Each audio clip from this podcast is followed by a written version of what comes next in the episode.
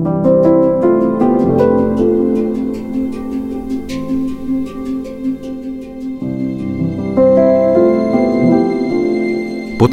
Západočeského muzea v Plzni.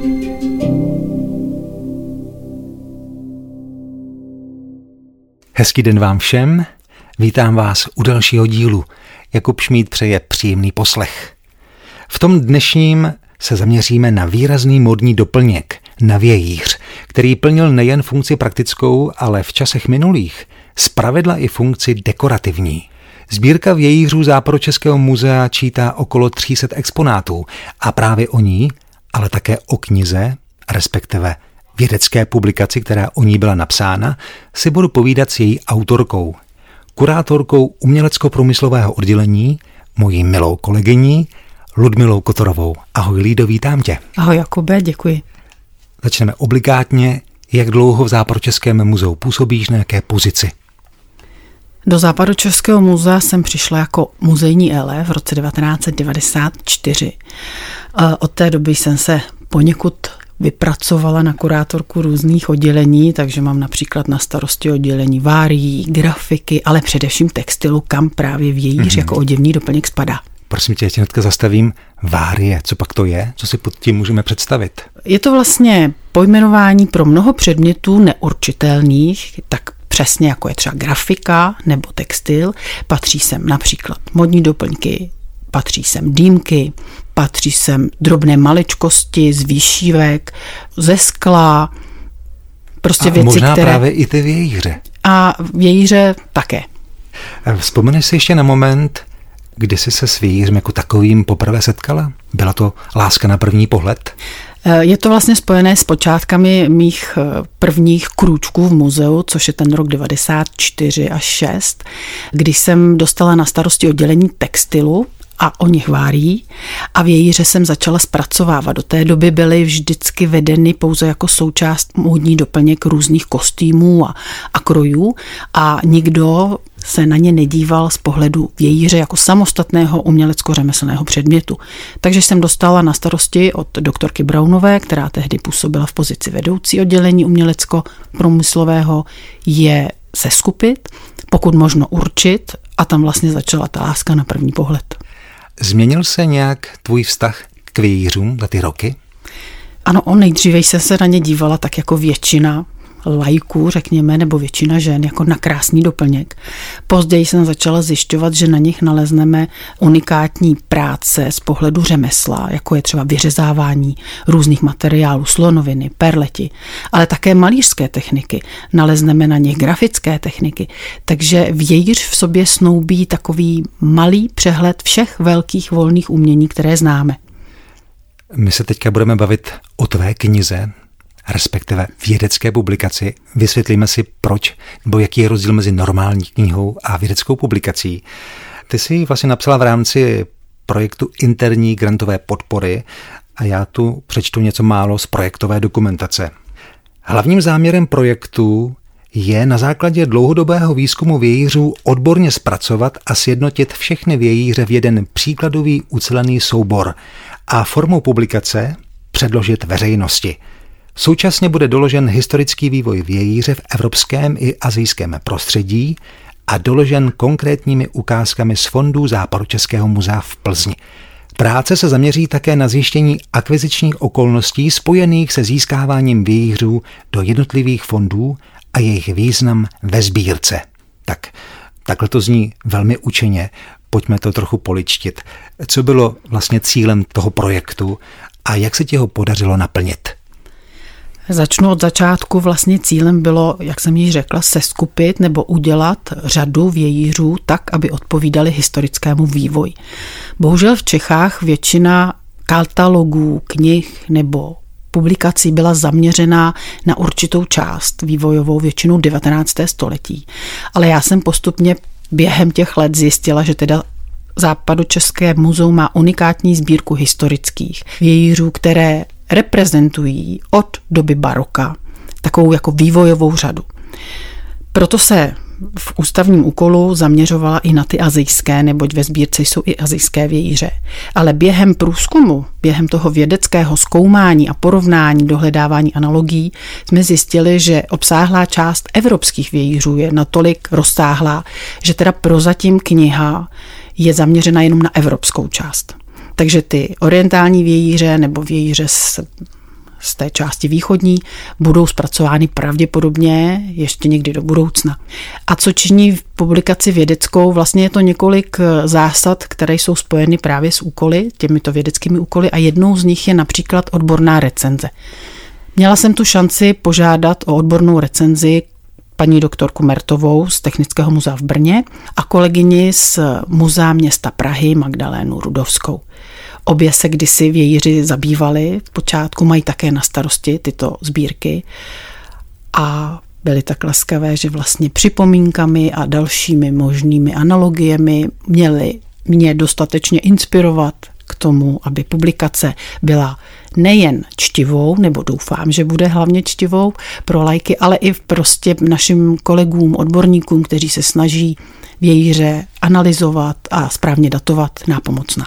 Je složité získat takového recenzenta? Je to složité v tom smyslu, že nikdo v Čechách se moc přímo historií vějířů nezabývá. Ona vlastně ani publikace tady v češtině nevyšla tak, aby zahrnula celou, celou, celé období vývoje, které je již od starověku až do počátku nebo poloviny 20. století. Takže jsem eh, se snažila vybrat kolegyně, které už někdy alespoň s tou částí sbírek přišly do kontaktu nebo sami třeba v rámci svých studií se tímto oborem zabývali. Mm-hmm.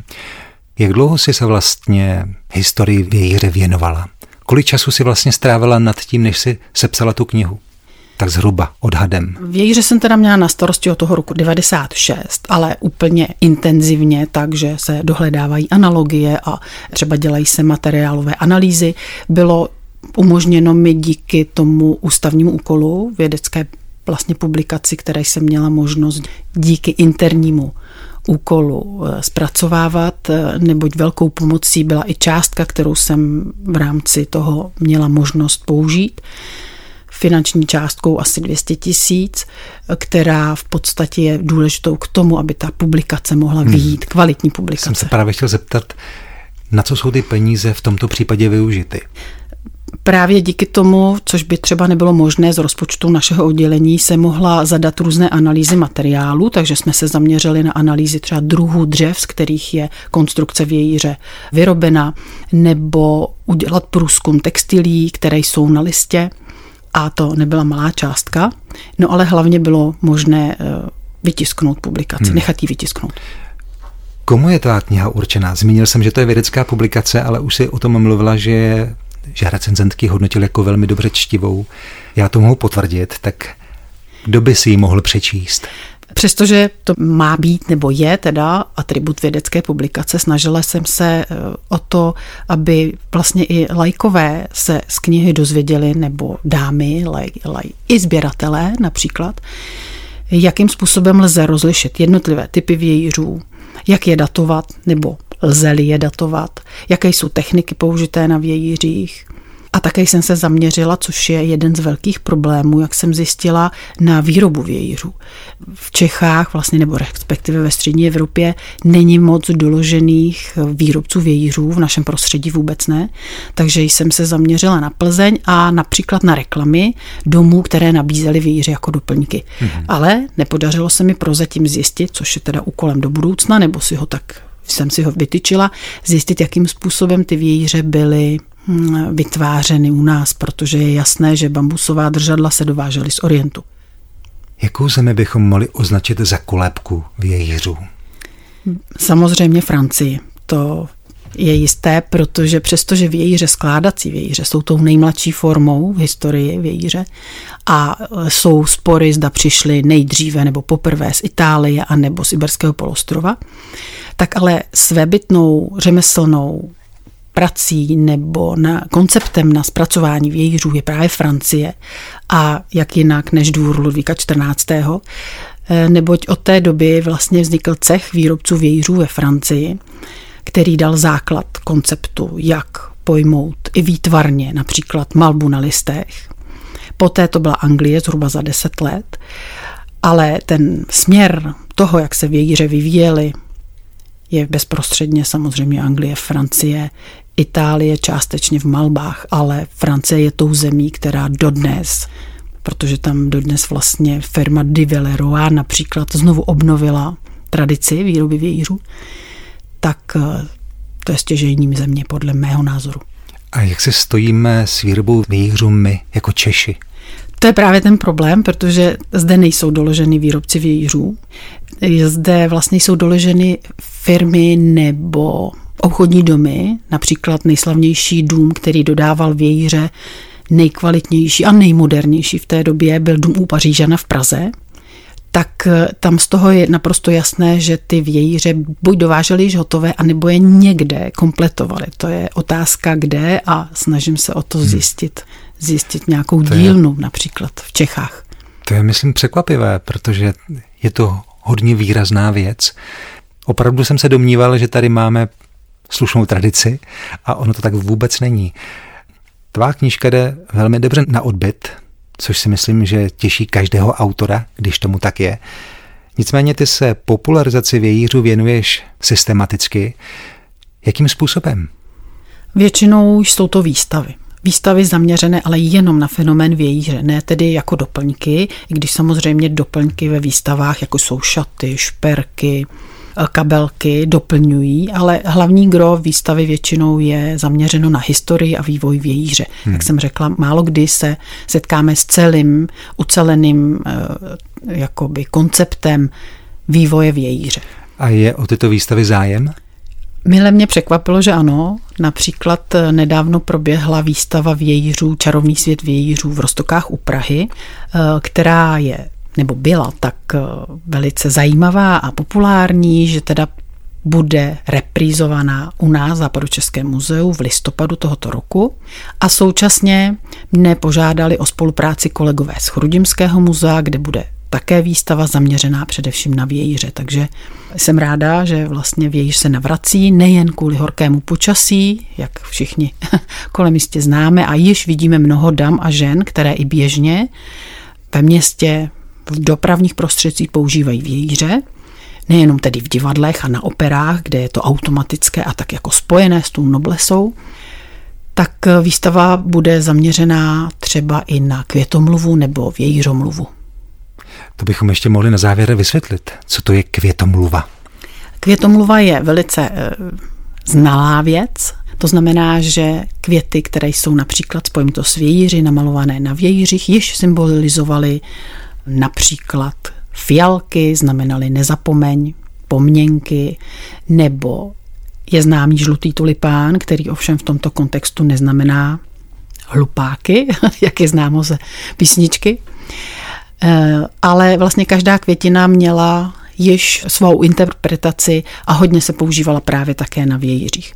Většinou u výstav eh, toto nemáme, takže já se těším, že v listopadu mi bude umožněno nejen vějířomluvu, ale také květomluvu ve větším kontextu představit v návaznosti na vějíře. Myslím si, že je skvělé, že se tyto věci vrací do módy. Milá Lído, moc krát díky za hezké povídání. Věřím, že to bylo zajímavé nejen pro mě, ale i pro naše posluchače a přeji ti, ať se ti ve tvém díle všechno daří. Já ti moc děkuji i za pozvání a budu věřit, že i návštěvníci to ocení. Milí posluchači, tak to byla Ludmila Kutorová z umělecko-průmyslového oddělení Západočeského muzea v Plzni. Loučí se také Jakub Šmíd, ať se všechno daří i vám a zase někdy naslyšenou.